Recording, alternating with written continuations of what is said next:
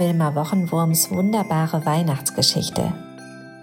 Eine Adventsgeschichte in 24 Teilen von Susanne Bohne. Heute Teil 16. Der Yeti macht eine tolle Entdeckung.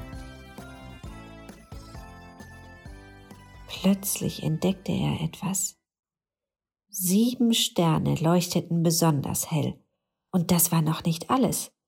Wenn man genau hinsah, bildeten diese sieben Sterne ein Bild. Ja, der Yeti erkannte es genau und rief laut Kaselagu, eine Schubkarre.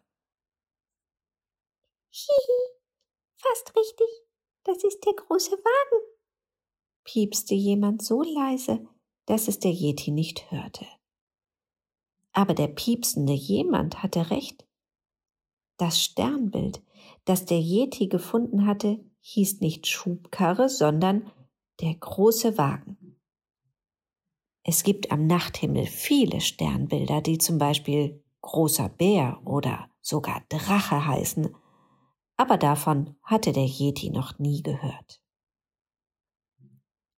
Er fand es toll, eine leuchtende Sternenschubkarre am Himmel entdeckt zu haben, aber traurig war er leider immer noch. Ob den Yeti denn gar nichts trösten kann, das erfahrt ihr morgen im nächsten Teil. Wilma Wochenwurms wunderbare neue Weihnachtsgeschichte ist als Büchlein mit farbigen Illustrationen und vielen Seiten zum Mitmachen im Handel erhältlich.